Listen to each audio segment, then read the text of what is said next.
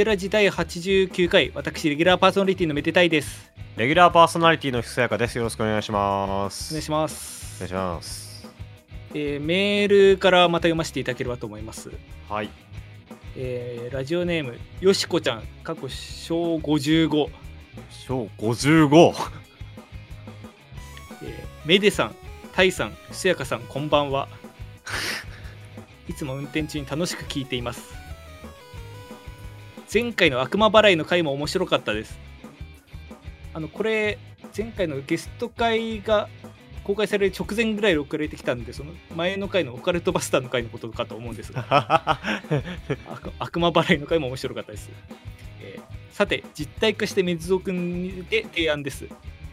秋口になると文化祭、学園祭シーズンになるので、それらしく潜入して知名度を上げるというのはいかがでしょうか。あと、やっぱりハロウィンですよね。保育園とか幼稚園に行ってあげると子供たちも喜ぶと思います。これからも頑張ってください。曲のリクエストで、アイドルマスターの曲でサビがドスコイインディアカみたいな曲、かっこうまく聞き取れなかったので、汗をお願いします。そんな曲はないです。ありがとうございます。いいやや、どどどどっから行くか、これ。まあ、ハロウィン、ハロウィン。そういえばもう9月だから、ぼちぼちハロウィンなのか。そのハロウィン、まあ、学園文化祭シーズンとか、まあ、うん。実際はなんか我々ハロウィン会的なことやったことないんで、なんか、ああ。やることなんかあるか。まあでも、でもちょっと面白いかもね。なんか意外とハロウィンって、ハロウィンっぽい曲みたいなのもあるし。そのまあハロウィンに限らず、なんか、アメリカの、アメリカに限らないのかな、なんかそういう行事的なところでね、結構、ハロウィンソングとクリスマスソングとかね、イースターソングみたいなのもあると思うから、あるね。あるねなんかそういうのでやってもいいのかなとは思うんですけど、ハロウィンを口実に幼稚園とか行くとかはやんないですね。ビルゾ君は哲夫君は。ないです。まあ、呼ばれたらその限りじゃないけど、これなんか、潜入してそれらしくとかって書いてあるんで、やばい。いですね。確かに呼ばれてええならと思うけどね。で、まあ、ひ岡さんもってしても、このドスコイインディアカみたいな曲は分かんなかったと。あの多分ですけど、あの、お願いシンデレラかなと思って。ああ、あの CM とかでも流れてた。そうそうそうそう。多分、どうすこいインディアかに聞こえるんだと思う。なんか、そういうなんか米の品種みたいな歌って思ってたってことだ、まあ、そういうね、風にね、聞こえたのかもしれないですよ。まあ逆によくアイドルマスターだって認識できたなって思うんですけど、うん そんなわけねえな 今怒りがピークに達しすぎてノイキャンかかってた。そんなわぐらい。そんなわぐらいからあとずっとカスカスカスって。い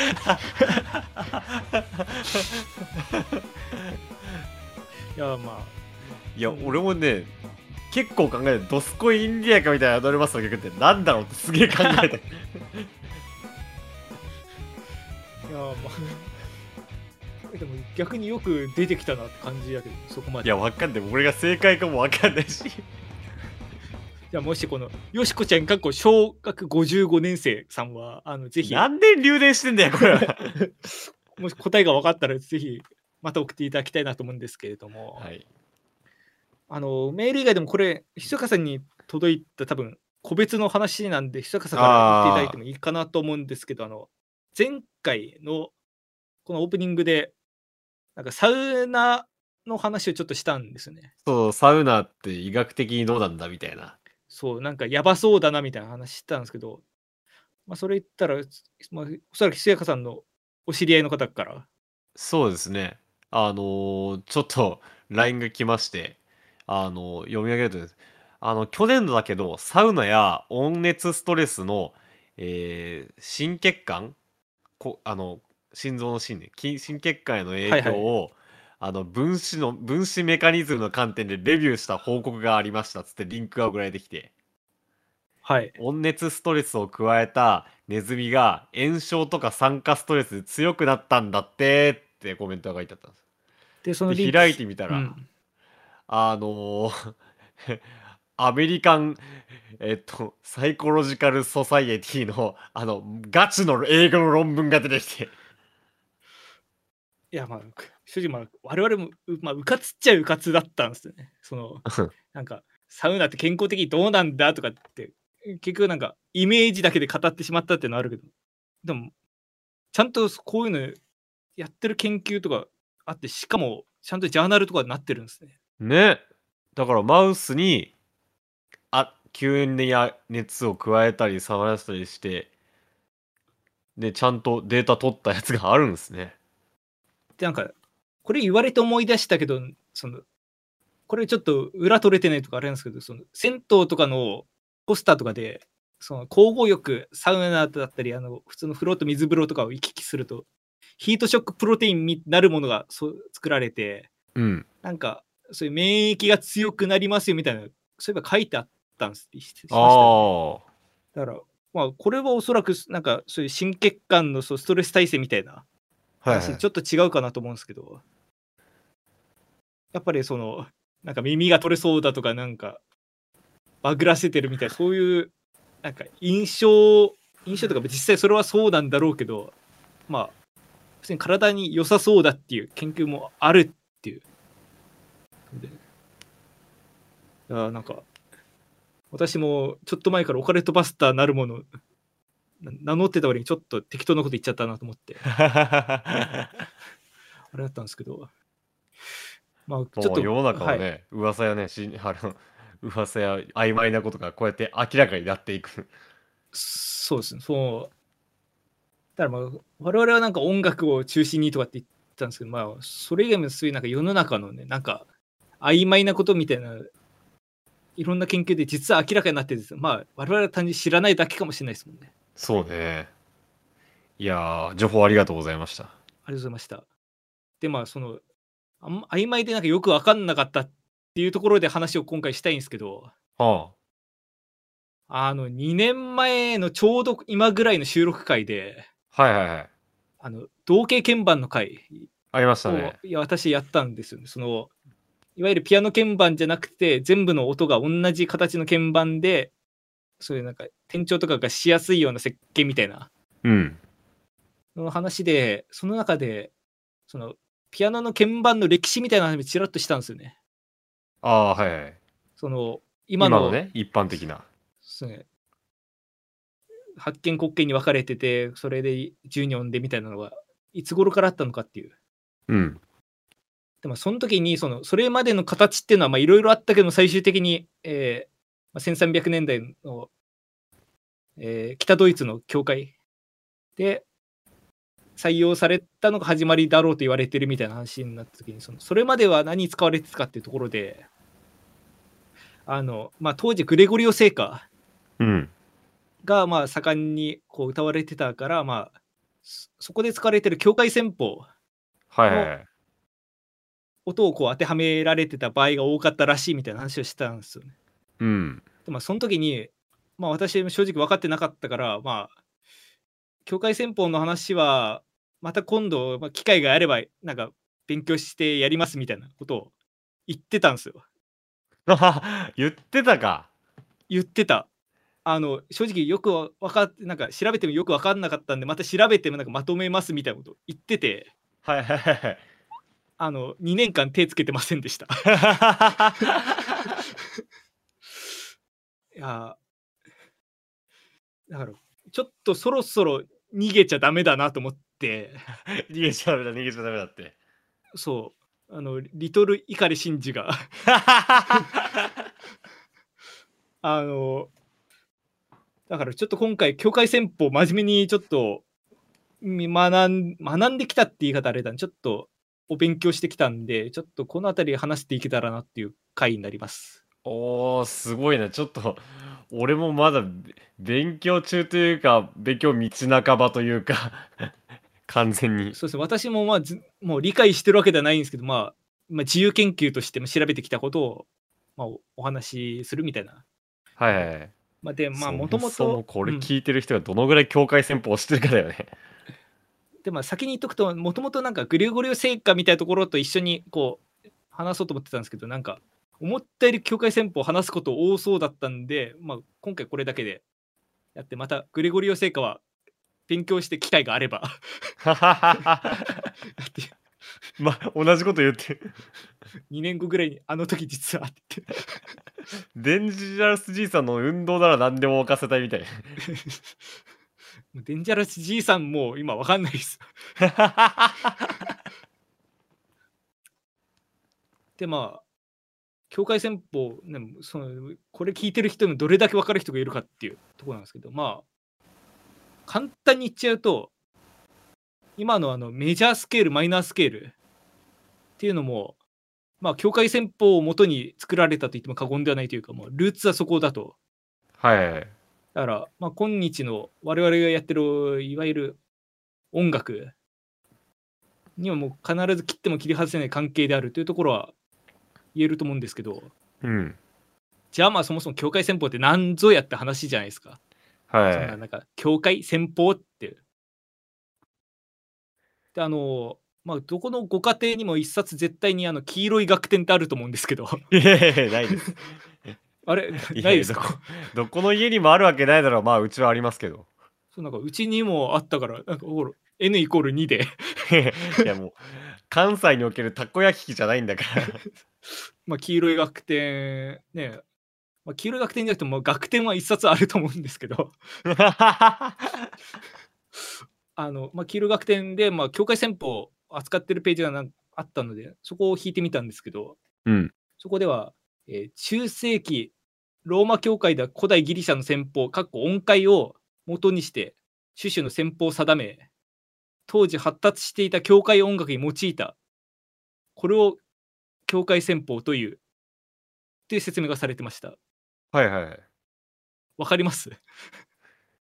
でも、当時の教会音楽で、うん。まあ、そもそもあの一般的なドレミファスラッシド以外にもスケールみたいなのはいっぱいあるけどそのうち教会音楽に使われてたまああのスケールというかまあ日本語で言うと戦法っていう意味ってことでなんじゃないまあまあまあまあそうっすね。でまあ実際、まあ、キル楽天だとこここの説明プラスその、まあ、教会戦法の例としてこう音階のこう音符が並んでるような五五線譜の例がいくつか示されてたんですけど。うん。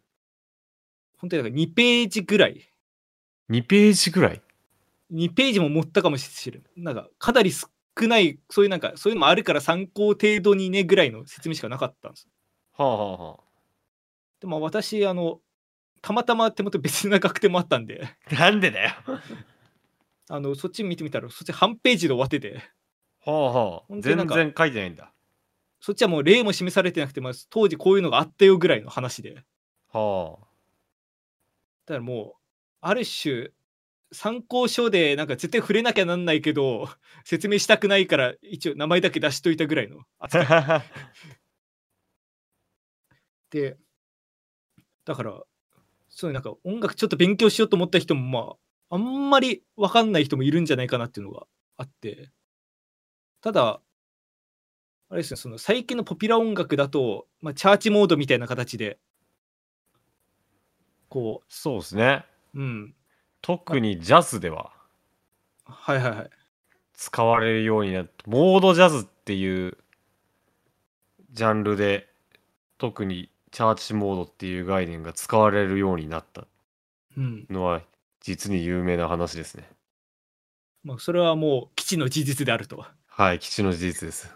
はい、あのただ正確にチャーチモードと境界戦法いなんかイコールじゃなさそうっていうのが、まあ、今回調べて分かったところではあるんですが。うん。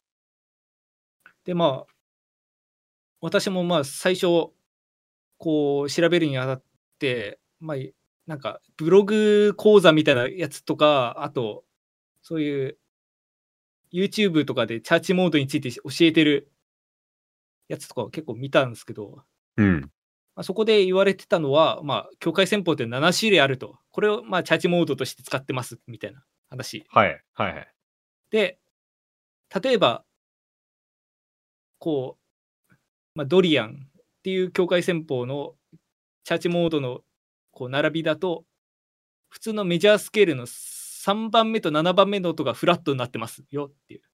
はで、まあ、だからこれを応用していろんなところで、えー第3音と第7音をフラットにすればこのドリアンスケールが完成しますよみたいな。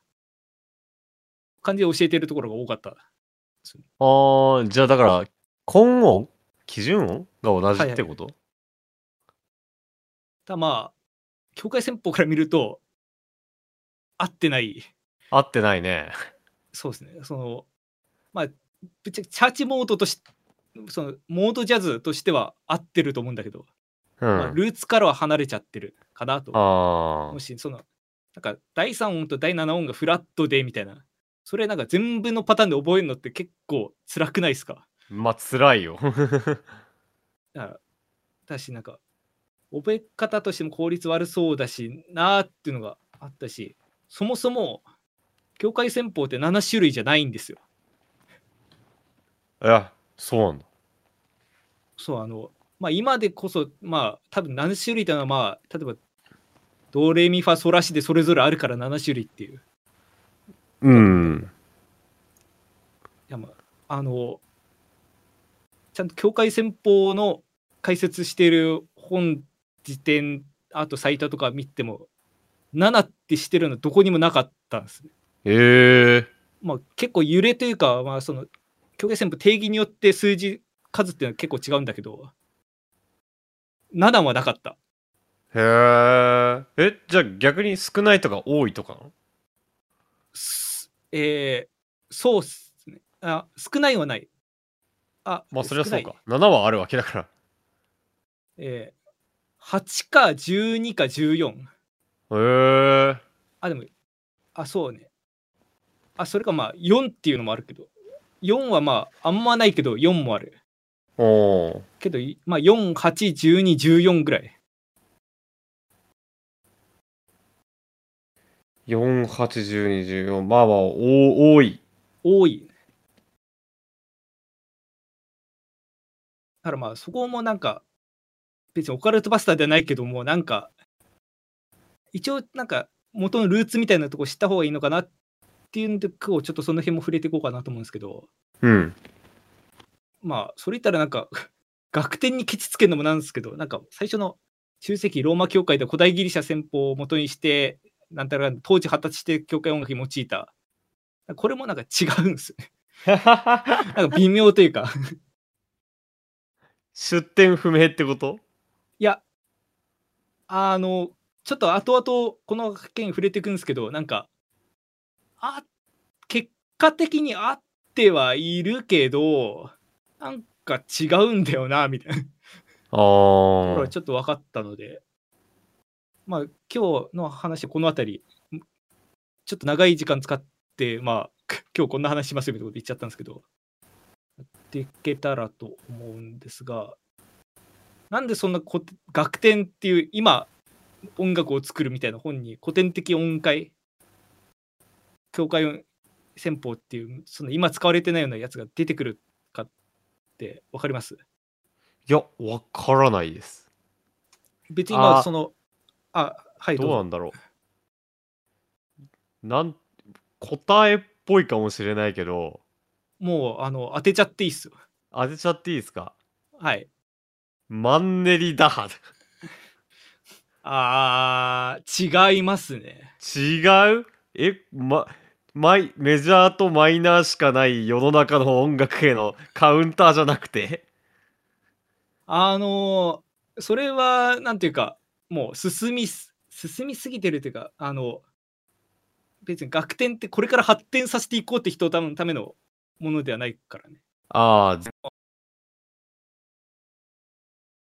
あ、まあ私もなんか答えっていうよりはもうこう見ててなんか感じたぐらいの話なんですけど、うん、まあ、なんで出てくるかっていうとうん、境界戦法こそがそのそんな音階とかのレベルではなくてうん例。えば和声だったり大法とかみたいなはい。西洋音楽のその作曲技法うん。がもう境界戦法が礎となってるからえー、もう逆だ、完全に逆だ。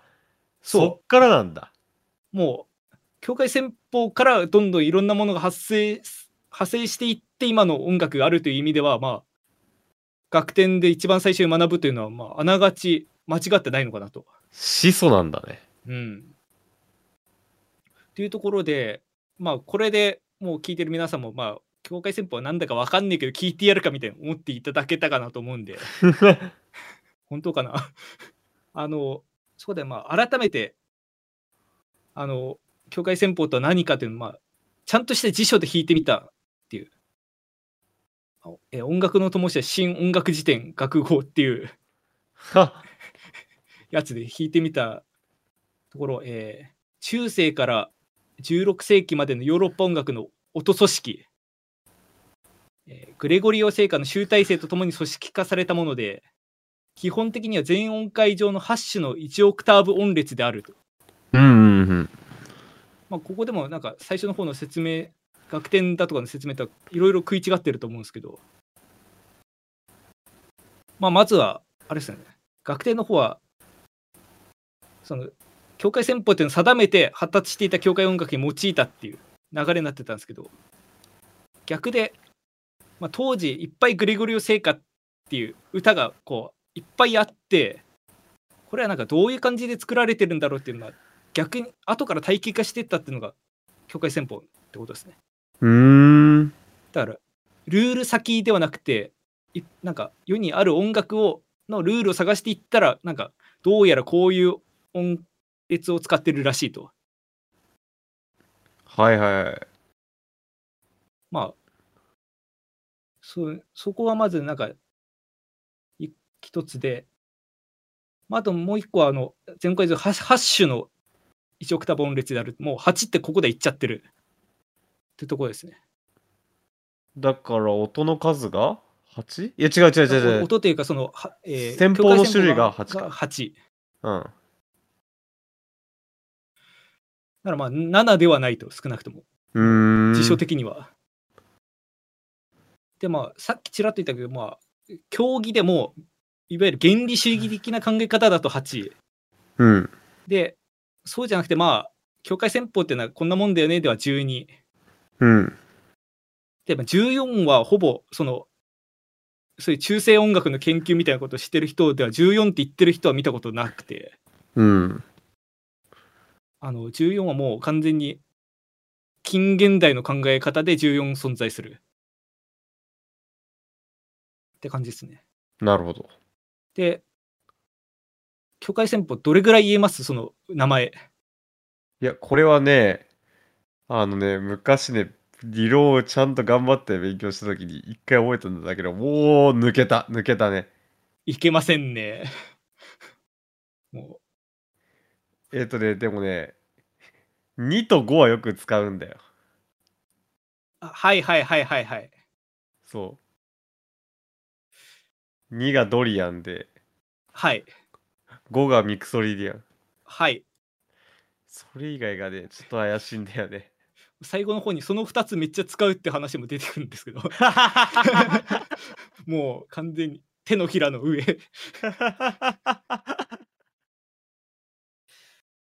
でまあ答え言っちゃうと、うん。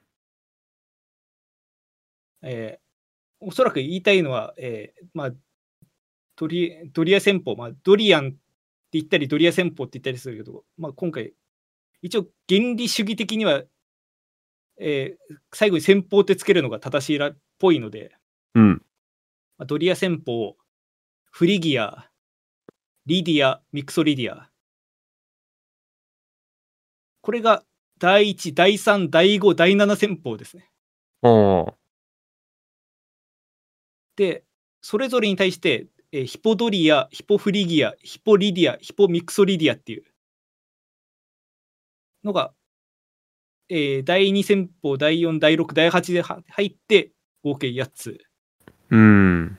だからもう一回上からいくとドリア旋法ヒポドリア旋法フリギア旋法ヒポフリギア旋法リディア旋法ヒポリディア旋法ミクソリディア旋法ヒポミクソリディア旋法。だから現代のそのジャズとか、まあ、あとはポピュラー音楽に使われるチャーチモードとは呼び方が違うんだね。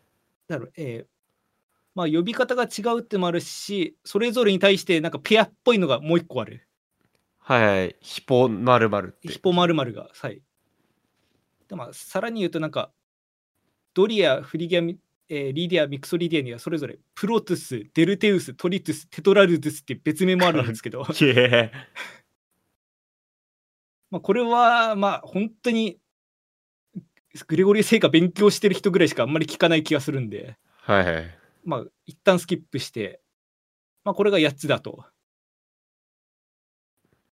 で、これが8世紀から13世紀ぐらいまで使われてた戦法の一番。はい。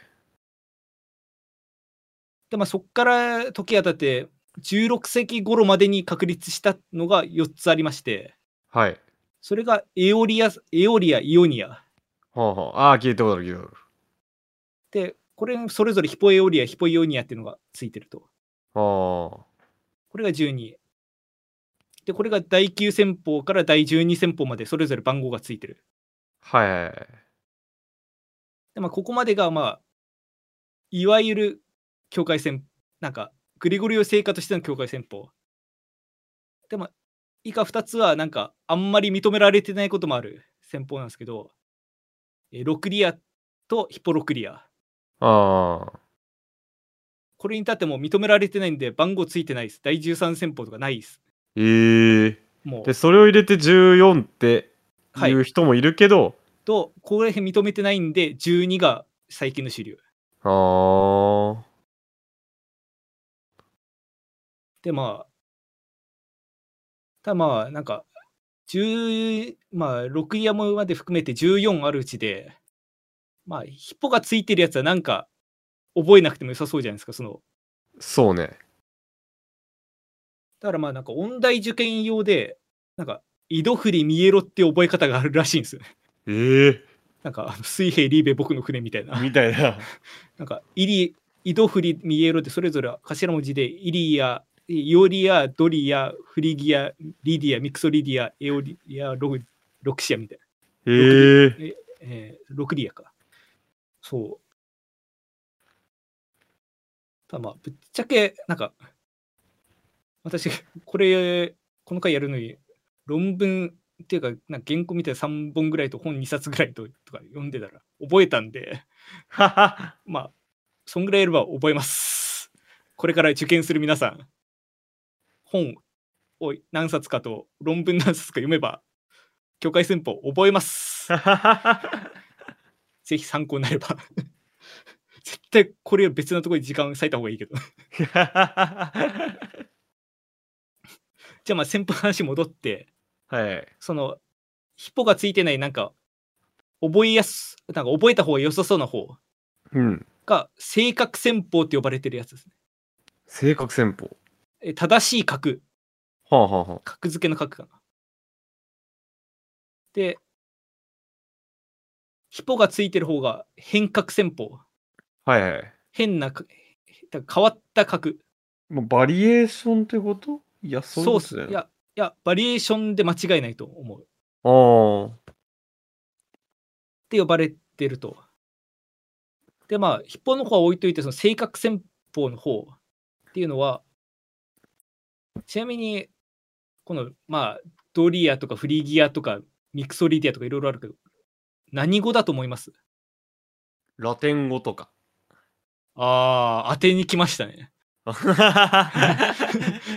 ってギリシャ文字とかなんかそういうの。ああ、そんな感じじゃん。実際、あの、これ、ギリシャ語なんですよ。はじゃあ、なんか何のギリシャ語かって言うと。うん。なんだと思います？その、まあ、なんもないとこから名前つけないじゃないですか。かはい、ギリシャ語で一応何かではあるんだ。あ、そう。え？数字とか？数字ね。いや、違うんすよ。はいはいはい。なんだろう。そのギリシャの、まあ、当時のかな、当時のギリシャの地名とか民族の名前由来へえ。なんすよね。だから、フリギアだと、例えば、今でいうトルコの中西部のあたりはあはあ。だし、リディアだと、あの、トルコのアナトリア半島って半島のなんか先の方だったかな。うーん。だとか、あとドリアはなんか、ドリアって言うとあれだけど、ドーリアっていう、んなんか、ドの後伸ばすのが、その当時の民族の名前うん。多分なんかドーリア人のなんとかとか世界史でなんか出てきたような気もするんだけどなんかっていうのが、えー今のペロポネソス半島のあたりにいた民族だとうん。でまあそのペロポネソス民半島というかあのスいわゆるスパルタのあたりうん。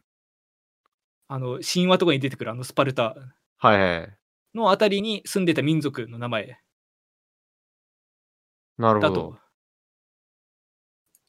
でも一説だとなんかその地方でこのなんか戦法が好まれてたからみたいな説もあるんですけど、なんかそれはちょっとなんか後付けっぽい気もするんで、なんかそれは眉唾かなと思うんですけど、まあとにかくあれが名前としては地名がついてたと。つまり固有名詞だったってことね。そうですね。で、まあ、さらに言うと、もともとギリシャにその古代ギリシャ戦法っていうものがあって、そのピタゴラスとかそのあたりが考えてた、うん。そこの名前から、その今の境界戦法が名前が付けられてると。うん。だから古代のギリシャの人がその自分たちの住んでるところの名前を当てはめてたのを参考にして、こう、まあどこのあたりか、イタリアなのかフランスなのか分かんないけど、その境界戦法の名前つけるときに引用してきたという。ええそうで、ただまあ、こう、ドリア、フリギア、ヒッポフリ、えーリディア、ミクソリディアとかってやって、なんか、リディアとミクソリディア紛らわしいねんって思ったことないですか？ちょっとありますね。なんか、他はなんか違う名前なのになんか、この2つだけひ、なんか、ミックソって何みたいな。4と5だっけ？えー逆にその、いジャズの4と5があれだけど、えー第5と第7なんです。あはだから、えーっと、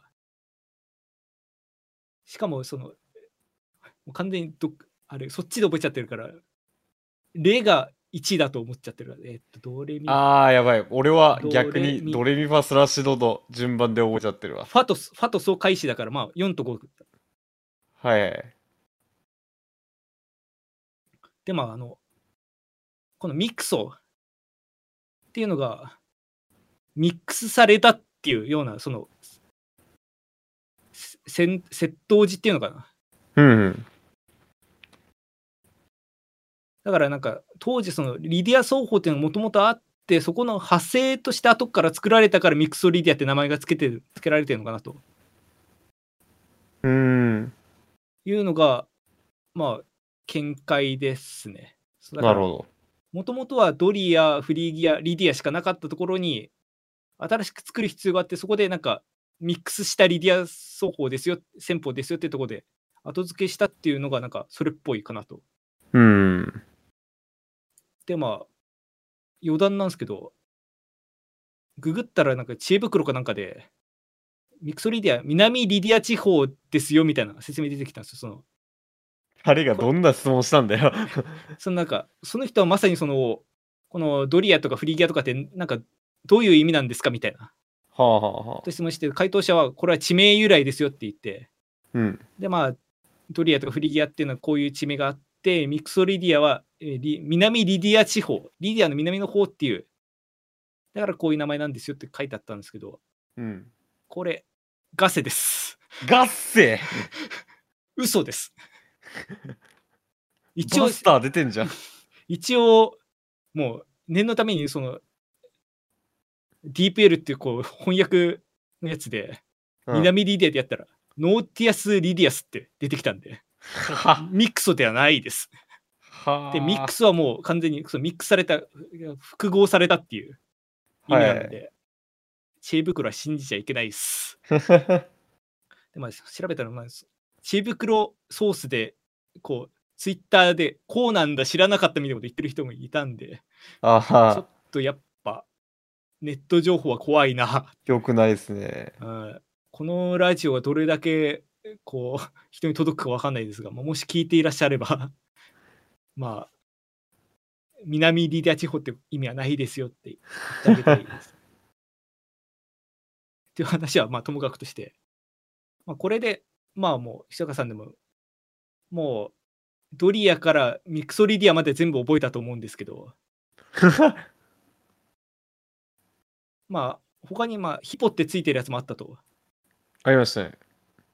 これヒポはそのやっぱりこれも窃盗時でし下っていう意味があるんです。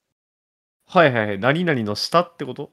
だから多分英語みたいに読むとハイポってなるのかな。だからあだからあこれ例えて出して分かるか分かんないですけどハイポセッスあ。うん。セッスがあの、えー修士論文みたいな論文って意味でうん。だから論文命題の下で仮説って意味なんですけどハイポセッスってはいはい。そういう感じでだからヒポなんとかっていうのはその例えばヒポドリアだとドリアの下みたいなだかうん。らもう本当になんかそれぞれに対応するなんかそういうなんか変化系っていう見方で間違いないとなるほど。まあこここまでまとめるとまあドリアからヒポミクソリディアまではまあ第1から第8までこう先第1戦法第2戦法みたいな感じで番号が付けられていて、まあ、それぞれにドリア戦法ヒポドリア戦法みたいなペアが存在していてさらに、えードリア戦法は正確プロトゥス戦法とも言うし、えーヒポドリアは変革ドリア戦法とも言うし変革プロトゥス戦法とも言うと。まあ、この辺はもう、いいっす。まあ、ドリア、ヒポドリア、これだけ覚えてください。なるほどでも。まあ第一のね、第まあ、最初の最初の。で、まあ、おい、めでたいよ。これを聞いてる人も言うかもしれません。散々名前ばっかりあげやがって誰だ？誰だ？誰だ？実際なんか今までどんな音なのか全然教えてくれないじゃないかと。そんななんかいつものごとく口だけでベラベラ喋りやがってっていうこうイヤホンつけながらブチ切れてる方もいらっしゃると思うんです車で聞いてる人もいるかもしれない。よ。そう車でもうねそこで頭一登ってアクセルとかね思いっきりやって事故ったとかそういうことはあっちゃいけませんから。今回はちょっと私も考えてきました。おおあのちゃんと音でこう紹介しようと思います。おおちゃんとなんか結構原始的な方法ですけどこう音鳴るような方法を持ってきたんで。おい。じゃあまあ音って何をやりたいかっていうとまあそれぞれなんかどういう音なのかっていうのをお伝えしたいなと思ってて。例えばだけどドリドリア戦法っていうのはあであはいフリギアが、うん。でえーリディアがあ最後えー最後ミクソリディアがっていう。はいはい。感じなんですけど。まあまあ。ちょっとずつ違うよね。でもこれ何かっていうと今のピアノの鍵盤が、まあ、手元にある方見ていただきたいんですけどその黒鍵はもう完全に無視してもらって。発見。で発見だけで例えばドリアだったらレからそのまんま8音こううん。上に発見だけ弾くっていう。そうですね。でフリーギアだったら逆にミミからそのまま発見だけを見て、えー8音弾く。うん。っていう感じであの黒鍵無視してそのまま発見横に弾けば境界戦法になるっていう、うん。まあ非常に分かりやすい。これはあのむしろ古典的なのは第一第二でバラバラだけどポピュラー音楽ではこの順番に習うからねドレミファソラシドの。そうですね。でだからまだちょっと出てこないですけど、えーイえーイオニアそのいいわゆるなんか1番って言ってるやつだとでまあなんか蝶々会っぽいやつで。はい。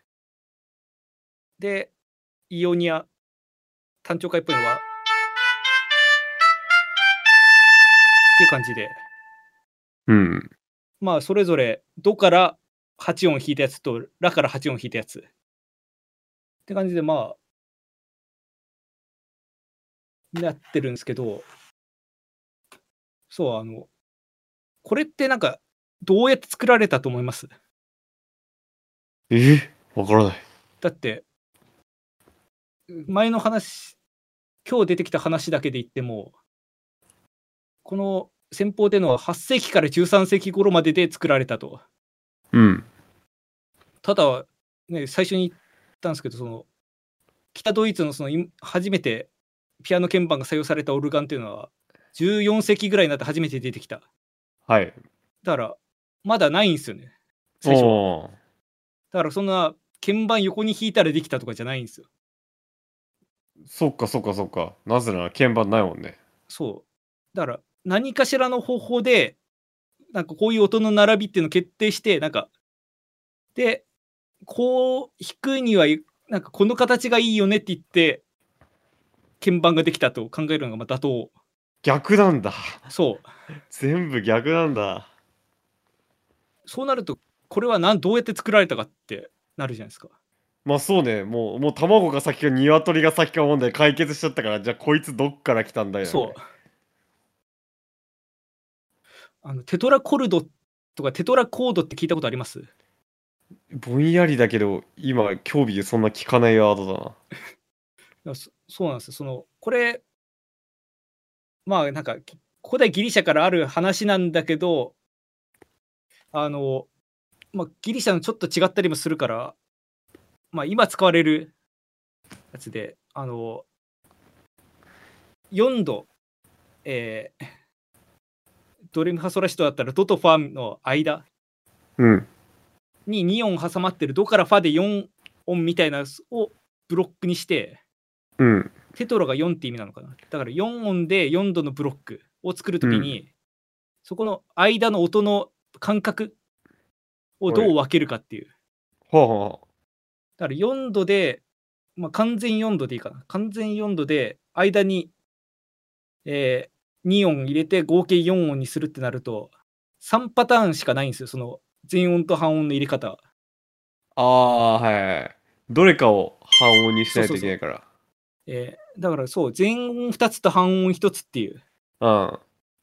だから、えーまあ、どから始めると、っていう、全音、全音、半音っていうのと、っていう、うん。は全音、半音、全音ってやつと、うんっていう、半半音、全音、全音っていう、うん。この3つのブロックがあると。はい。だから、これの全部く言ってしまえば組み合わせなんですよ、先方って。あ、なるほど。組み合わせとかもっと言っちゃうと一つの型をが2回繰り返されるんだけどその繰り返す型と繰り返す方法だけが違う。うーん。でだから例えばドリアっていうのは間に全音挟んで全音全音半音っていうブロックを2つ使う。うーん。だから、多分音で鳴らした方が俺分かりやすいと思うんですけど、じゃあ、全音半音全音か。全音半音全音。だからここが全音空いてて、ここが半音空いてて、ここが全音空いてるっていう、っていうブロックをもう一回繰り返す。と、この、このパッピースをね。そう、パズルをこう、同じパズルのピースを2つ横に並べると。うん。だから、それさえ覚えてれば、例えば、どこから始めた時も、なるほど。だから、だから当然ピアノの発見を元にしてとかじゃないんだよ。そう。で、フリギアは、えーは半音、全音、全音。違う。と、うん。だから、で、あ、難しい。おうで、まあ、これさえ覚えてれば簡単に作れるんです。うーん。あ、そう、なるほど。いや、ちょっとそれは発見だな。発見、国見だけに。発見で、そんなことを言わないです。だから、あの、今、全音階、イオニアもその方で、えー全音、全音、半音の繰り返しだと。うー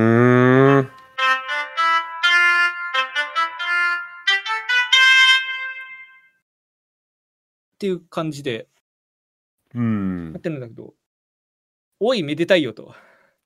誰誰それ？さっきこのテトラコルダー3種類しかないって言ったじゃないかと。はで、3種類で、それでこの繰り返しだと、く合み合計で3つしか戦法作れないじゃないかと。おい、はあ嘘つきやがったなっていう方もいると思うんですけど、あ。いや、いないと思います。いや、待ってくださいよと。い やまだ仮想敵しかいないよ。あの繰り返す方、繰り返し方にも種類があるっていう話した、ちらっとしたと思うんですけど、うん。例えばリディア。はリディアは全音ブロックブロックっていう構成なんです。あ。全音ブロックロック。どういうことかというと、ブロックで1音開けてブロックじゃなくて、最初に1音があって、ブロックとブロックが後に存在するっていう。ええだから、えーリディアはファから始まるから、なんですけど、うん。最初、ここで全音があると。うん。ならば、このファから始めて、ソからがえブロックの開始なんですけど、えーブロックがリディア、ドリス、えーあれですね、全音、全音、半音なので、だから、えードレミ普通の長調階のドレミファと一緒か。で、こっから次の音いかずに、この音からもう一回ブロックを始める。おー、なるほど、なるほど。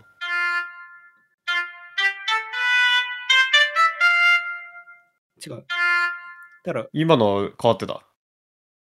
今ちょっと分け方間違えちゃった。ここと、と、があると。これを、えー連続で弾くと、になるみたいな。うーん。むむ難しかったな。待って、あーなんかどこからスタートだ？リディアだと難しくあの、エオリア、あの単調階だと多分分かるかも。は単調階も全音プラス、えーブロック2つで、ブロック2つがあの、ドリアのブロックと一緒。あ、違う。えーっと、あ、違う。ミクソリディアと一緒だから難しいな。っていうのは、ここで1音空いて、あ。うん。ここから半音、全音、全音2回やるんですよ。あ、こっからがブロックってことか。そう。最初に1音開け、1音やってから、だから、えーなんか、専門的な話、用語使うと、ルートはそのままやって、第2音から、2, 2から5までがブロックで、5から8までがブロックっていう感じ。いいやー、これ難しいな。や、もう単にいや2つの組み合わせ以外にも要素あるな。だから、でも、なんか、分かっちゃえば楽なんですけどね。うん。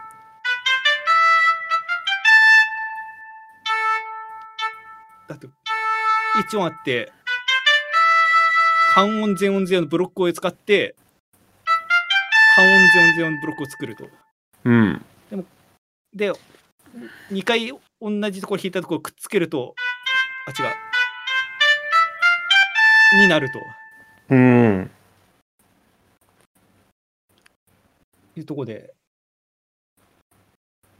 で、まあ、これが例えば、えーまあ、エオレがこれで、で、えーまた紹介したようなミクソリティアとかは、ミクソリディアで言うとミクソリディアは、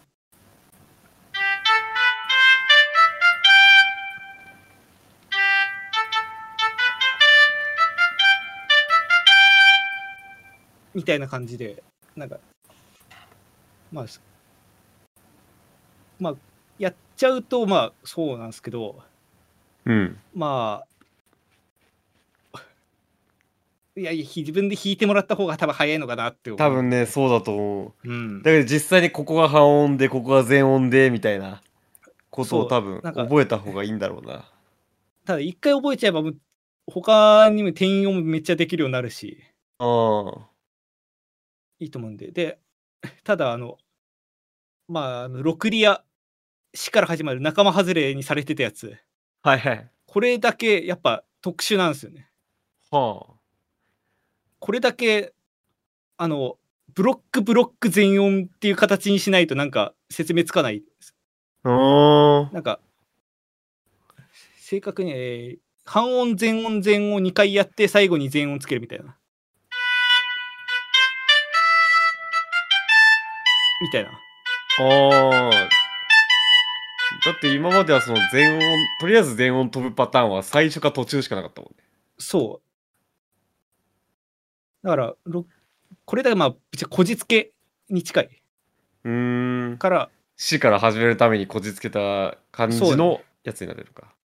でまあ、しなんでロクリアだけこんな仲間外れだし、こじつけになっちゃってるかという説明も最後の方にあるんですけど、うんまあ少なくともまあ、だから、えーブロック3つかける2パターン、プラス仲間外れ1で、まあその、いわゆる、なんか今、もうなんかチャーチモードとかで使われてる7音は全部できると。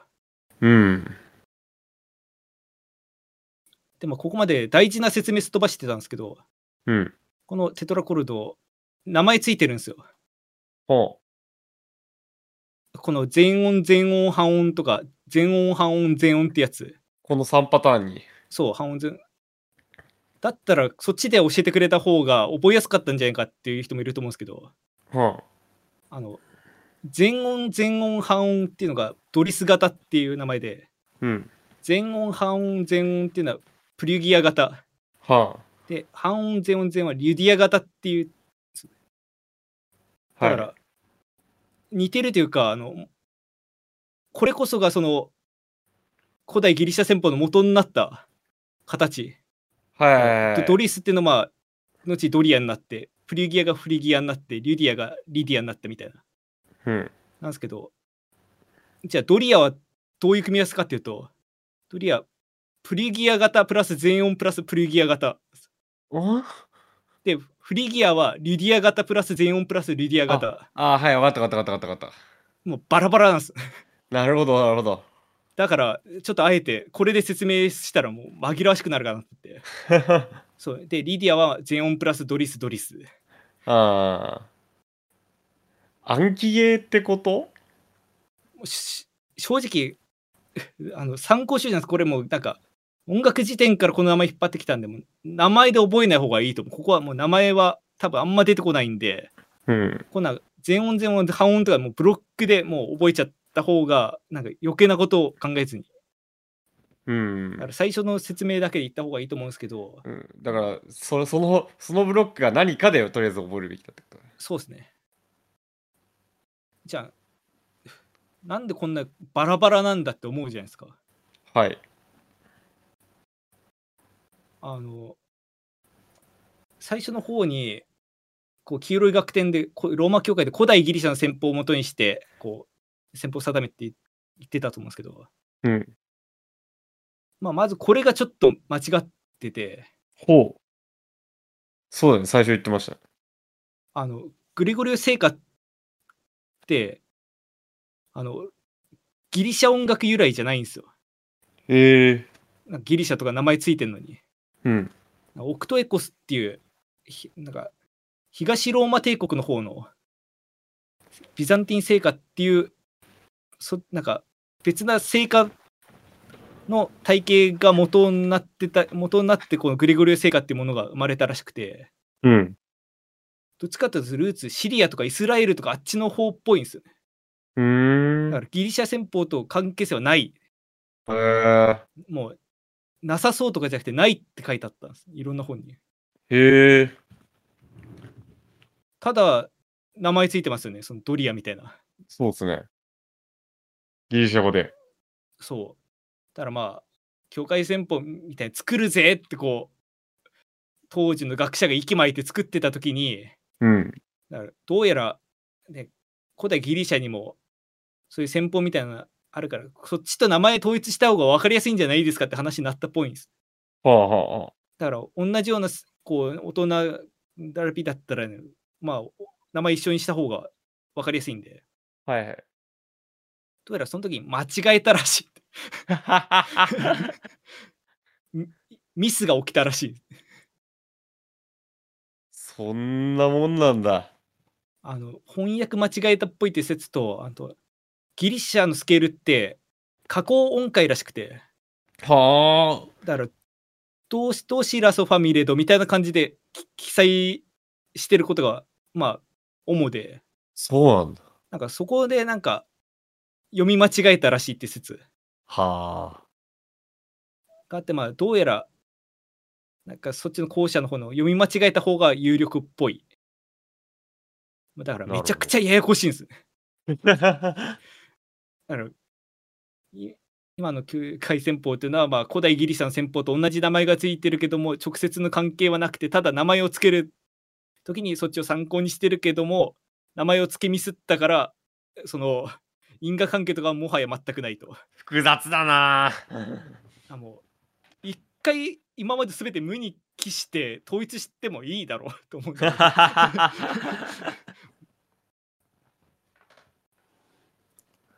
でまあそこそこ時間も経ったんでもうあとはまあなんかお話みたいな話なんですけどあでもちょっとだけ最後音音の話続けるとまあいわゆる今のメジャースケールマイナースケールとかだとトニックドミナントサブドミナントってあるじゃないですか。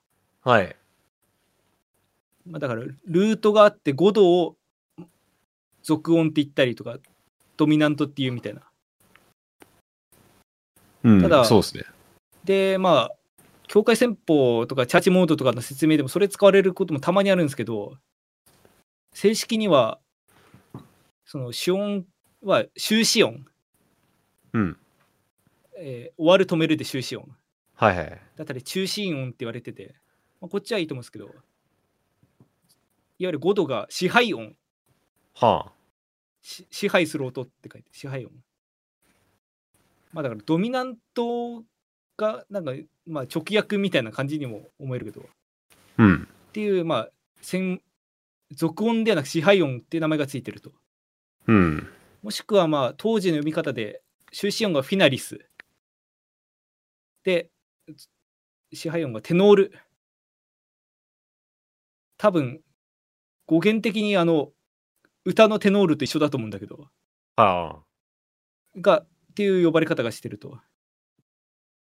ただまあ最近の教え方だと終止音ドミナントっていうなんかペアが多そあ。な、呼び方が。う。そうですね。だからまあ終止音ドミナントでちょっと説明しようかなと思うんでまあだからドリア戦法だとまたちょっと音出すんですけどこれだとこのレの音が、えーこの終止音で、えー5度上のこれが支配音。うん。ドミナント。うん。になると、まあここは非常に分かりやすいですね。うん。まあ今と一緒なんで。ただちょっとだけ違うことがあって。例外フリギア。えー、ミから始まるやつ。はい。これだけ。まあ終止音は一緒なんですけど支配音がどうなんですよ？うん。6度。うん。なんでだ5度じゃと思います？ない。なんでだ？ヒント。5, 5音はこの音ですね。だから普通に鳴らせばまあちょっと音源的にちょっとうなるけど、まあ普通に完全周完全合同なんですけど、周波数の関係？ってことあの、まあ、これ死を、死の音を避けるためです。うーん。で、まあこれでさっきの話に戻るんですけど、ロクリアって死から始まる音階、まあ無視されてたじゃないですか。うん。なんで無視されてたかっていう理由の一つが、当時、境界戦法とかで死っていう音は存在しなかったんです。へえ。まあ存在しなかったというかまあこう家庭で使うことあってもそれなんか表立って使わないというかへえ。しょうがない時にだけ使うみたいなだから死を避けるためにわざわざその支配音まで変えて6度にしてまで対応してた。まあそういうことらしいんですちなみにうんこのロクリアはドミナントないですあ、そうなんだ。なんでだと思います？誰も決めてないからとか？答えはうん。あのもうこれ鳴らしちゃったら楽なんですけどうん。この音の5度を鳴らすと全然じゃん。は あの弦5度になるんですよあ。ちなみにし下の4度も増4度はあ。濁りまくるとなるほど。多分これもロクシロクリアが意味嫌われて 無視されてた理由だと 使い勝手悪すぎるもんね。その当そう当時そんなんか転調してみたいなのはないんでこんなもん使えるかってところで使わなかったと いうところらしいんですけどでまあちなみにもう散々説明すっ飛ばしてきた変革戦法ヒポなんとか。はまあある意味イチョウだではないけど例えば例えばというかまあドリアに対するヒポドリアだったら正確戦法のドリアの終止音を第4音にする形で開始する。なんか言葉だけ言ってもあれだからまた弾くんですけど。これがドリア。うん。だとするとこのレの初めレの音が第4音に来るようにして始める。え？あ、でも鳴り替えるだけだ。そうただただなんか始まりが違うだけで。はあ。ただまあ今今考えちゃうととでまあこっちの変革の方はもう「ラ」から始まる。これなんでもう、えーエオリアと一緒うん。単調会と一緒うん。なんですけどこの終止音とドミナントの位置が違うと。うん。えーっと、ドミナントはえー基本的に第6音だから、終止音があるうちの2音上だから、のうちの終止音がここで、支配音、ドミナントがここ、うん。ファ、ファになる。うん。で、まあ今と一緒で当時は、その、まあ、支配音っていうのがまあその超を決定づける結構重要な音になってて、どんな音楽でも最後は、えー終止音で終わんなければならないみたいなルール、えー、正確グレゴリオ正確のルールがあったっぽくて、うん。だからまあ、始まりはどっから始めてもよかったっぽいんですけど、そのいわゆるドミナント、緊張を与える音っていうのは、その、えー先方で決められた音にすべきだし、うん終わる音は必ずそこの先方の音にしないといけない。うーんという意味で、えーイオニア、じゃあエオリアとこのヒポドリアは分けて考えられてた。うん。でもこれは今でも考え方ありますよね。その、まあ、い一応、さ波長長とと、えー、異単調。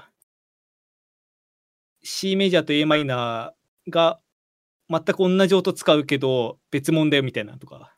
それはよく言われますね。うん。と一緒だ、一緒でまあ、そういう音楽の傾向とかでこう使い分けてたものだと思います。うん。でもこっちでも、えーヒポフリーギアだけあの死を避けるためにドミナントが1個ずれてるとかはうんあるっぽくて、うん。基本的に死に当たりそうな時は1音上げるだから、まあそこは覚えやすいかなと思います。ああ。っていうのは、えーあって、まあ、ここまでほとんど、ここでほぼ終わりなんですけど、その先方地で説明は。ただ、一個だけ重要なルールまだ触れてないんですけど、なんだと思います？並び方は聞いた。並び方聞いた。呼び方も聞いた。はい。ちなみにヒントというか、実は前にち一回だけそこについて喋ってはいるんだけど、触れてないだけで。ああ。なんだと思います？ちなみにえ？ひひ大ヒントとして触れたのがその新音楽辞典から引いた引用した部分で、まあ中世から16世紀までのヨーロッパ音楽の音組織。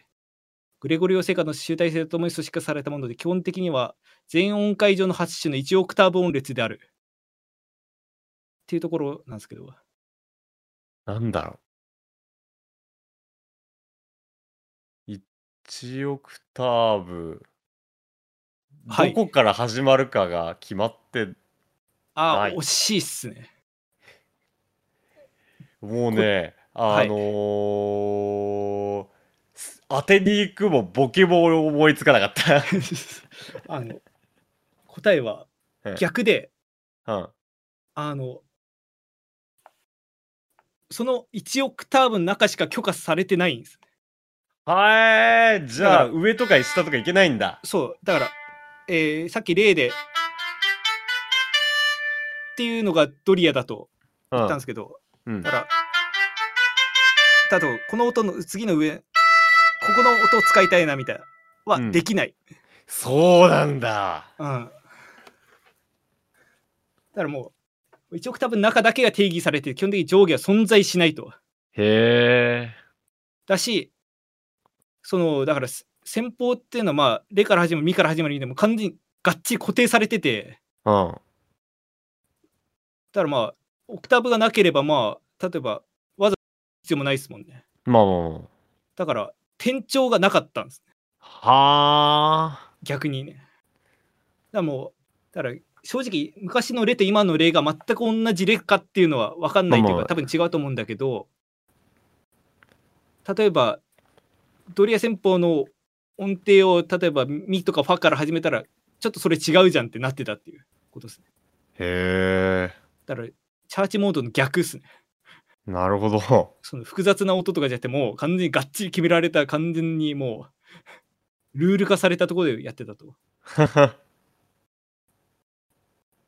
ただまあ、一応なんか、後の方の時代だと移行とか移線はあったっぽいっていう。移行っていうのは、なんか歌いやすさ重視ではオクターブ上げて歌うとかうん。はあったっぽいけど、たこれも曲の途中で上げ下げするっていうのはなくて、うーん。もう最初から最後まで上げ続けるか下げ続けるかああ、なるほどだけだ。った。し、移線っていうのは、あの、せ戦律、戦先方を移るって書いて移線。うん。だから、曲の途中まではドリアだったけど、途中からエオリアになりましたよみたいなのもあったらしい。ああ、まあだから今で言う店長みたいなことだったんだ。もう旋律がそのまま違うっていうへえ。でやってたし、なんなら、まあ、ちょっと、なんか、後の話なんですけど、その、多声でこう、和声みたいなのがつ見始められた時ぐらいは、なんか、別々な戦法が重なってたりもしたらしい。ああ。だから上の人は、えーリディアで歌ってて、下の人はエオディアで歌ってたみたいな。あただなんか、それ聞くとなんか、それってできんのかってなるじゃん。なんあ。か、まあね。その複全然雑な、違う。そう、全複雑なやつ組み、無理やり組み合わせて、それで綺麗に歌えるのかってなると思うんですけど、うん歌えなかったんですよ。歌えなかったんかい。当時の人をもってしても。だからまあ、そうやって、まあ最初は、まあそもそもグレゴリー聖歌って基本的に単声音楽だから、モノフォニー。うん。だから、まあ、最初はそれでよかったんだけど、だんだんそうやって複雑なことやりたいなとかって思って、こう、例えば、対方的に2世をそれぞれ、なんか、バラバラに動かしてみたりとか、うん。あと、和声みたいな感じでハーモニー作ろうとしたときに、ボロが出始めたと。違う戦法使ってるからね。そう。もう音ぶつかるわなんか ううまく映れないよみたいなとこあった時にその時になんか音域からちょっと外れちゃったりとかああ。終止音じゃないとこに終始しちゃったりとかあと第7音がこう変化したりとかうん。がなんかだんだんこう広まっていくようになっちゃったと。うーん。まあ特に多声音楽が結構成熟してきてもう和声みたいなシステムができ始めてくるともう完全に暗黙の了解的にこの時はもうこの歌はこうしましょうみたいなルールがもう暗完全に暗に決められてくるようになっちゃったと。あ例えばイオニアとかミクソリディアとかリディアとかまあなんか名前で言ってもあれですけどだと1音と3音の関係3度が長3度になるんですよ。あ。はいはい。ただミクソリディアだと、この音かな。だと、まあ、いわゆる超々的な変化がするから、あの、第7音、いわゆる同音が半音上がると。うん。だとちょっとなんか響き的に微妙だから、になったと。うん。まあ、この方がなんか和声として使えそうですね、その展開とかが。うん。逆にドリア、エオリア、フリギアとかロクリアとかは3度が単3度になると。例えばドリアはこれなんですけど、うん単3度になるから逆に第7音が半音下がったと。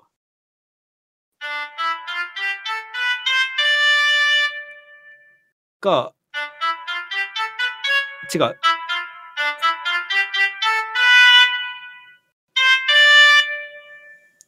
ん？これドリアはいいのか？まあ、なんかそんな感じで、なんかこう、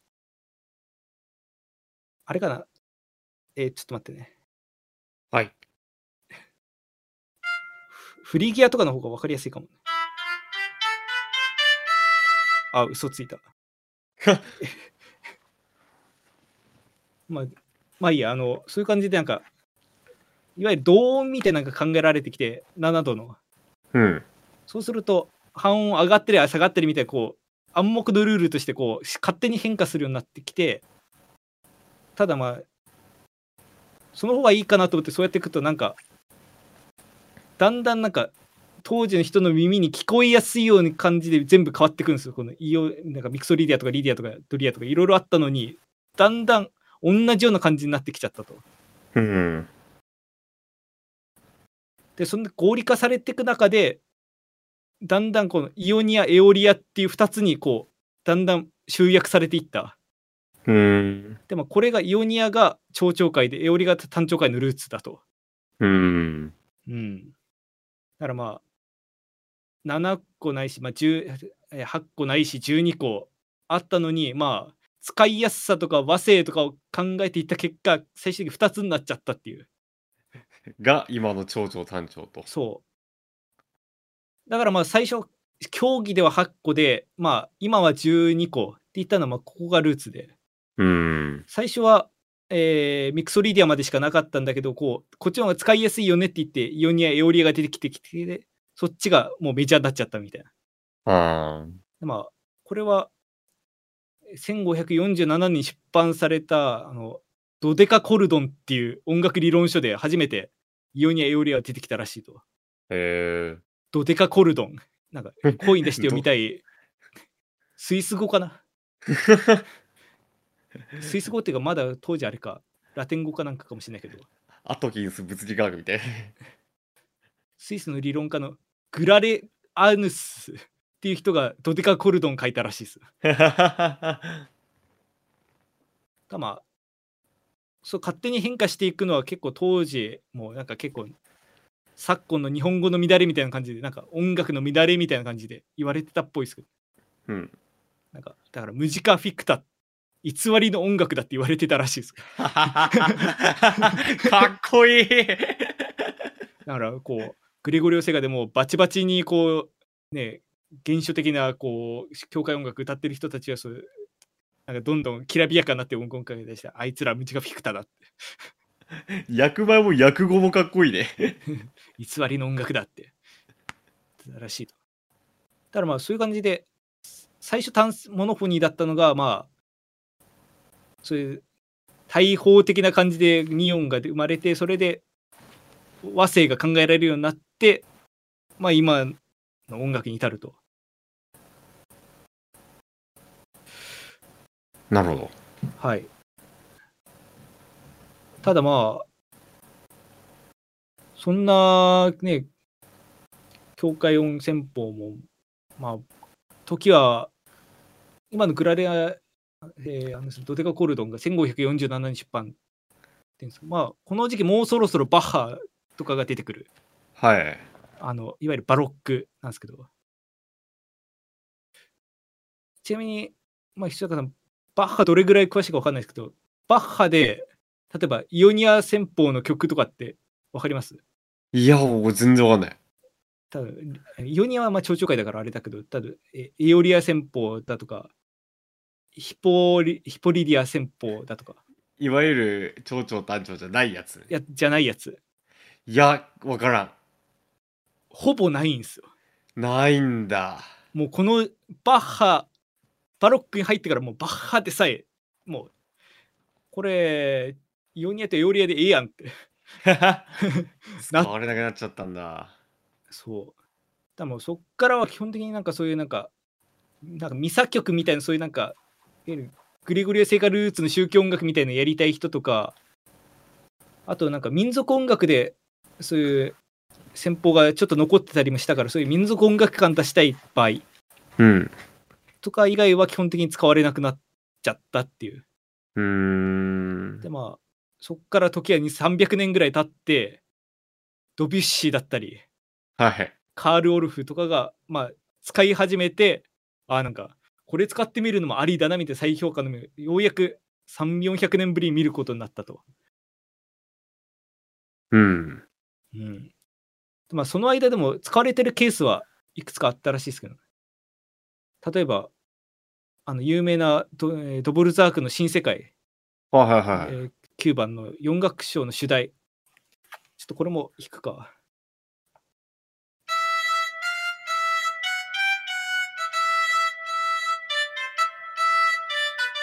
ってあると思うんですけど、はいこれ、まあ、言っちゃえば、えー、A モル、E マイナーっぽいんですけど、うんどうやら、なんか、いい、いいの、だから、ミの音を子音とするエオリアらしい。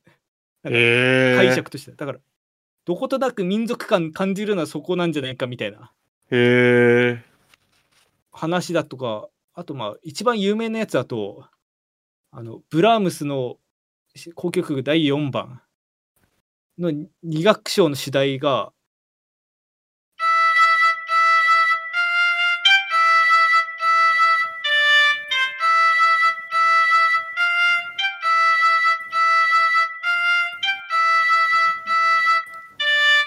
みたいな感じなんですけど、うん。これなんか、もう、がっつりなんかそういう、今の感覚で頑張って解析しようとすると、えーっと、しセードゥアからエードゥアへの転調、途中で無理やり転調してると。あだから、えー波長、し C メジャーから E メジャーになんか変わってるって読めんだけど、そうじゃなくて、フリギアで弾いてるって考えると、まあ、一発ですんなりいくと。フリギアだから、えーっていうので、だから、ミから始まってるけど、このファシャープ使わずにファフラットでいってるから、そっちの方が考えとしてはいいと。うーんだからそういうとこでなんかちょくちょく使われてるケースはあったらしいけど、うーん。ぶっちゃけなんか そういう人たちってなんか私はフリーギア奏法を使いましたとか言ってるわけじゃないから まあだからあこう後の人の考察みたいな部分もあるからまあ本当のところはどうなのか分かんないけどまあなんか知ってればなんかそういうなんかここは店長店長店長で言ってるんだと思うよりはまあここは境界戦法のこれ使ってるんでっていう自然な解釈にたどり着けるかもしれないですよね。うーん。その響きを知ってればね。そう。っていうのがあって、ただその後ドビュッシーとかはもう完全にもうがっつり戦法でこう、を散りばめて曲作って、おこれはすごいってなったらしいんですけど。でまあそれがもう20世紀の話で、うん。まあ、20世紀頃になってくると、まあ、ひしやかさんもご存知の、いわゆるチャーチモード、モードジャズができてくる。うん。モードジャズで、まあ、有名な人というか発祥みたいな人って名前出ます？ワイルス・デイビス。おー、さすが。もちろんです。そう、マイルス・デイビスがモードジャズの、まあ、発祥というか、って言われてるらしいと。はい。ただまあ、最初の方にちらっと言ったんですけども、チャーチモードっていうのはもう、境界戦法の考え方を借りてるだけで、まあ、ほぼほぼ、なんか、その、なんていうか、し信念みたいなのがもう完全に変わってしまってると。うーん。まあ、例えばもう、もともとの終止音、だからこの音に終止しなければならないとか、このオクターブで収めるとのか、そういうのはもう完全になくなって、うんあ。る種、今回の形だけが残ってる。なるほど。うん。だからまあ、久坂さんなんか多分シードリアンとか、なんか、イードリアンみたいな話、い言い方聞いたことあると思うんですけど、全然聞いたことあるけど、これはもう昔の人が聞いたら、あ 頭に血が上っちゃうようなそうこれはもう偽物の音楽だと。もうだからクラシックにはないんですよ、シードリアンみたいな言い方って。なるほど。だドリアンは D から始まる8音に過ぎないから。はい。でまあ最初の話あったんですけどまあ基本的になんかイオニアとロクリア以外のなんか5つの戦法が好まれるっぽいんですけどその中でも特にドリアとミクソリディアが重要視されてるっぽいと。はあ。でまあこれはなんか正直私ジャズ詳しくないんでこの聞きかじりなんですけど。その7度が単7度になるからマイナーになるからなんかそういうジャズのスケールとブルースとかに合ってるみたいな。ああ、まあ、ブルースのスケールもね、そう、単7度だから、まあ、長調は、あの、長7度だし、そういう意味でそこと、ブルースノートっぽくなったりするのと。っていうなんかところはなんかの論文かなんかに書いてあったんで。っうん。その理屈はわかる。ていうのとあとまあもう一個大きな違いとしても特徴音みたいな話って多分そういうモードの方であると思うんですけどうん。多分これ鳴らすの最後になると思うんですけどまあっていうドリアの音あ、うんちょっと下げた方がいいかっていうのはまあメジャースケールから考えるとえー、3音と7音が違うメジャースケールの3音と7音第3音と第7音が違うから多分ここをちなんかドミナントみたいな感じでちょっと強調してやった方がこうなんかモード感出るよみたいなうん。話もあると思うんです。まあもちろんこれも元の境界戦法にはないと。うん。なぜなら当時長調会単調会という基準がなかったから、ないからですね。はい、もう完全にそのメジャーマイナーが世界支配してからの概念であると。あ言えるんだけどぶっちゃけチャーチモードに関してはひそしにやってほしい。あ。もう私はその実践みたいなところ全くわからないので。まあ、あのー最近のポピュラー音楽、はいあのーだと、やっぱ、あの、まあ、こう、こ各コードでどんなスケールが使えるかっていうところが、あのまあ、定義じゃないけど、これ使えるよっていう風に、えー言われるようになってきて、うん。で、それが、えっと、曲を作る上でもそうなんだけど、よりそれよりは、ジャズのアドリブにおいて、えーあるコードで、じゃあ、その曲のあるコードの得意に、じゃあ、どんなキー使えどんな戦法というか、スケール使えるのっていうのが、えー結構重要になってくると。何でもかんでも使えるわけじゃないので。おお。ってなっいやなんかた時うんそう。ってなったあどうぞどうぞ時にってなった時に、えっと、そのキーの、えー、1のから始まる、えースケール、えーコードでは、えー、1のから始まるチャーチモードのスケールが、まあ、使える。まあ、普通にこう、1度の場合、1度の長所の場合は、アイオニアンですけど、うん。で、こっからはもう、あの、カンニングしながら言うんですけど、えっと、1から順番に、アイオニアン、あ、メジャーの場合は、アイオニアン、ドリアン、フリジアン、リリアン、ミクソリリアン、エーエオリアン、ロクリアンと。おお。例えば2のコードでは、えードリアン、あの、ダイアト、ダイアトニックの2ではドリアンが使えると。まあ、ただ実際のところ、これに関しては、あの、普通に C メジャー、これだけだったら C メジャースケールから外れなければ成立しちゃうんで、ぶっちゃけそこまで意識しなくてもなんとかなっちゃうこともあるから、はいはい。必ずしも全員が全員意識してるわけでは正直ないとは思うけど、理論上はそう。いうふうな説明がされている。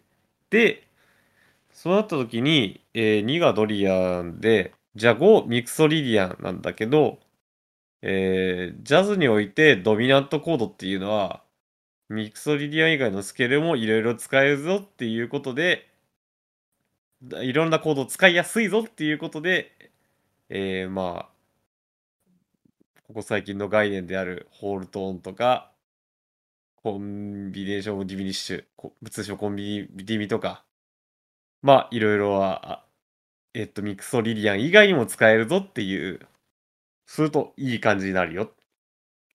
まあ、大体そんなことなんだけど、まあ、基本は、えー、チャーチモードの、えー各コードにあった、各コードにおいて、えー違うチャーチモードが使えるよっていうことを勉強する人は勉強する。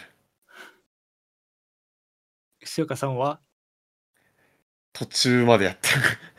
あ、でも、いや、ほぼ無茶ぶりで話振っちゃったんですけど、なんか、割と、なんか、なんかちゃんと基礎的なところは話され、やっぱ、字力が違いますね。なんか、ん？ガチでアドリブで喋ってから、俺大丈夫だったから今。正直そのやってほしいってなんか後々の回でやってくれたらなぐらいだったのまさかそんなすぐパッと出てくるやっぱなんか私あんまりそのこうお勉強してのあれだったんだねチャーチモードってジャズでもかなりこうなんか根幹に近いというか結構重要な考え方なんですねってことはうん。まあ、重要というか、まあ、説明付けのためになんとなく、まあ、なんじゃないかなって俺はなんとなく思ってるんだけど。まあ、それで、えっと、じゃあ、モードジャズって何よって話だけど、その、えっと、まあ、最初の方は普通に長調短調の普通のジャズしかなかったんだけど、そのうちそのコードから解き放たれようっていう動きが生まれるわけで、クラシックが400年ぐらいかけて歩んだ道をすぐそうそうそうそうそう。それをマイルス・デイビスが始めて、で、あの、曲を通して、もうほとんどコードの動きがない。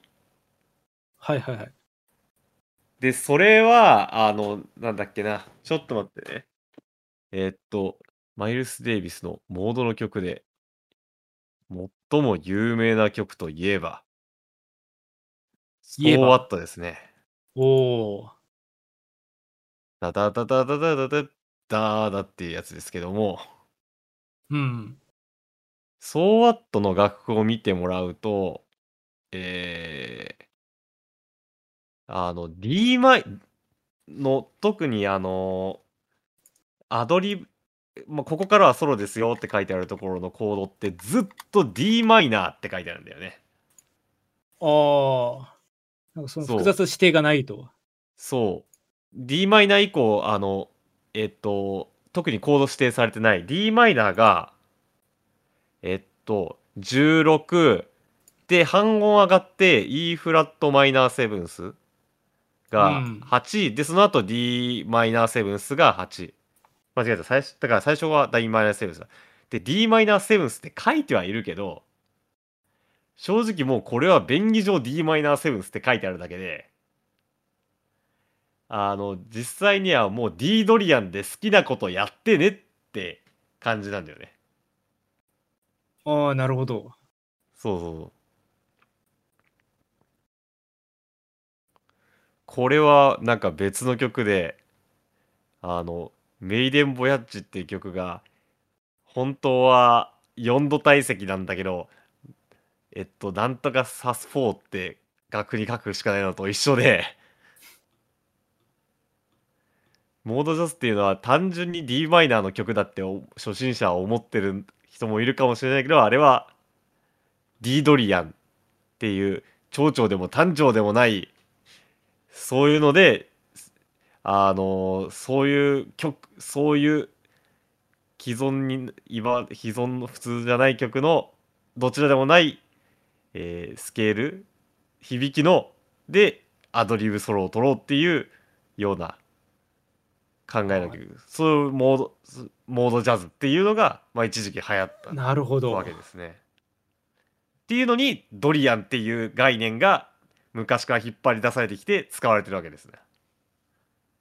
まあだからある意味そのはまあ後世から見ちゃうとまあ発見を横にずらしただけの移動だからまあそのアドリブとしてもこう汎用性とかき聞かせやすいしうん。それでいてかつそのいわゆるメジャースケールとかにはないなんていうかそういうまあなんと言ったらいい民族音楽感と言っていいのか分かんないけどもそういうこうなんかあんまりないような響きも使えるしうん。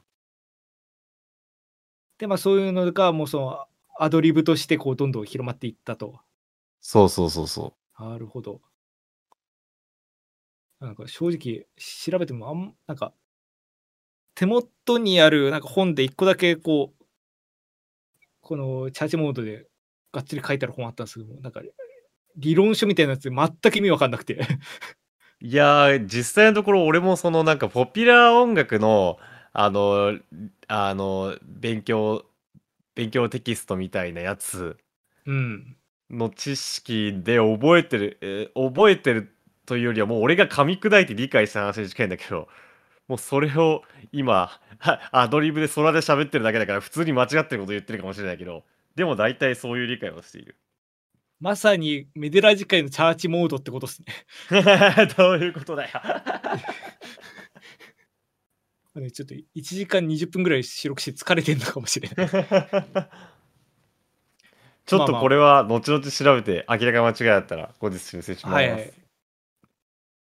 まあ、その感じで、はい。ありがとうございます。で、そうですね、ここまでで、まあ、ほぼほぼ、ほぼほぼっていうか、もう終わりですね。まあ、上な上から下までなぞる感じになっちゃったんですけど、まあ、境界戦法、一通り言えたかなと思うんですけど、まあ、最後に、まあ、過去のメディアラジオの回とかも引っ張ってきて、まあ、それこそ統計鍵盤の回で、その、1361年のに作られたオルガンで初めて採用されたのが、まあ、ピアノ鍵盤でっていう話もあったと思うんですけど、まあ、そこ以外にも過去の回となんかリンクできそうな部分ってのあって、多分グレゴリオ聖歌って、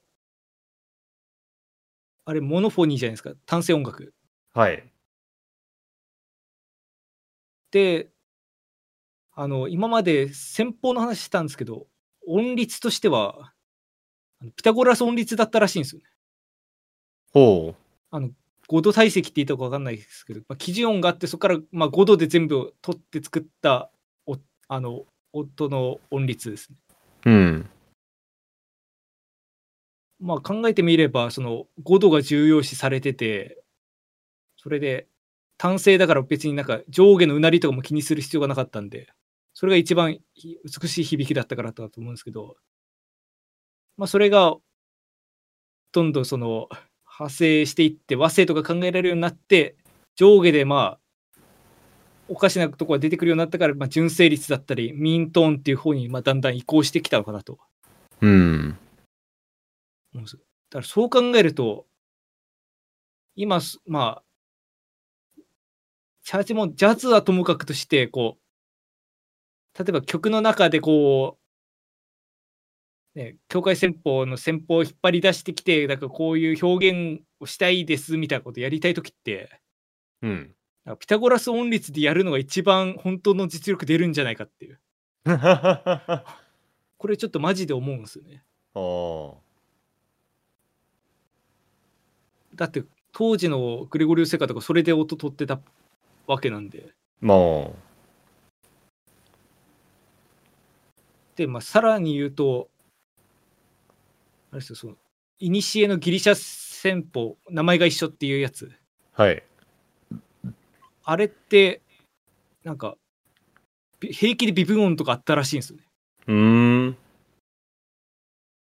多分そのピタゴラス音律で音取ってるからそういうなんか音のズレとかをまんまその音階に当てはめた結果音がずれたとかだと思うんですけどだうん。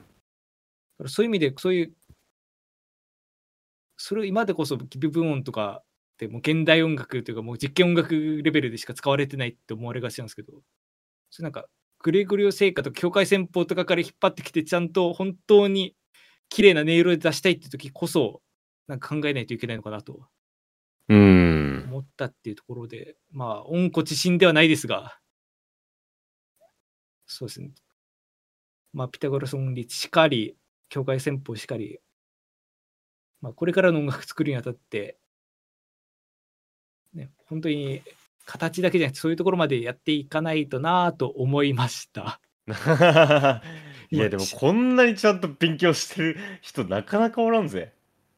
いやー、どう、いやどうだろうね。なんか、それこそ、書いてあるだけだったら、普通の楽天にも書いてあるから、やってる人はやってそうだけどね。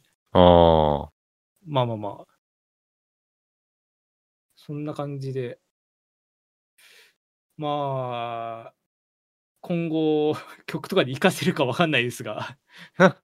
はい。まあ以上、そんなとこですね。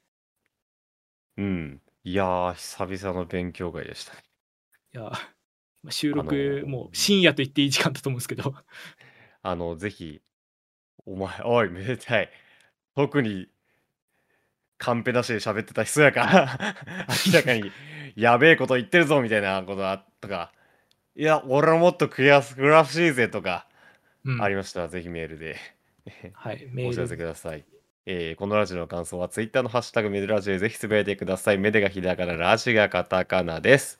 はい、ご意見、ご感想はメールでも募集しております。メールはメあのツイッターじゃないですね。あの、メデラジオのトップページに、フィリンクのフォームの、フォームのリンク、もう疲れてるな。リンクのフォーム、うんメールフォームのリンクが載ってるので、ぜひそこから、えー送ってみてください。はい。